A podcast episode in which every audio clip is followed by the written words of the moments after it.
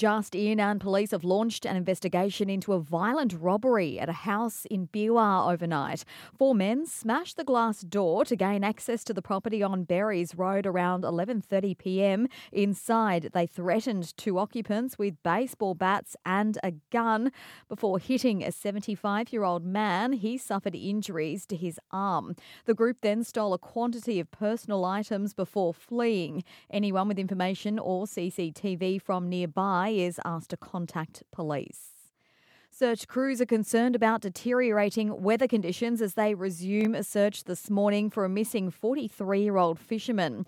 The man was fishing alone on Sunday at the Outer Gneerings Reef off Mooloolaba. His wife raised the alarm when he failed to return home by nightfall. His five metre vessel was found at the northern tip of Moreton Island yesterday, its engine still running, the man's belongings and mobile phone still on board.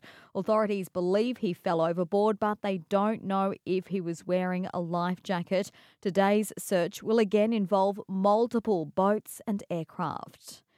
Well, the wild weather hit areas west of the Sunshine Coast last night as storms rolled in throughout the evening. We're back on high alert for the next few days too, as an upper low could bring damaging winds, heavy rainfall, and hail later in the week. Dean Narramore from the Weather Bureau says we should keep an eye on the skies. Very unstable conditions setting up across eastern Queensland and also northeast New South Wales. Where we're likely to see another round of dangerous and severe thunderstorms with large hail, damaging winds, and heavy rainfall. That's enough to bring property damage, trees down, and cause flooded roads.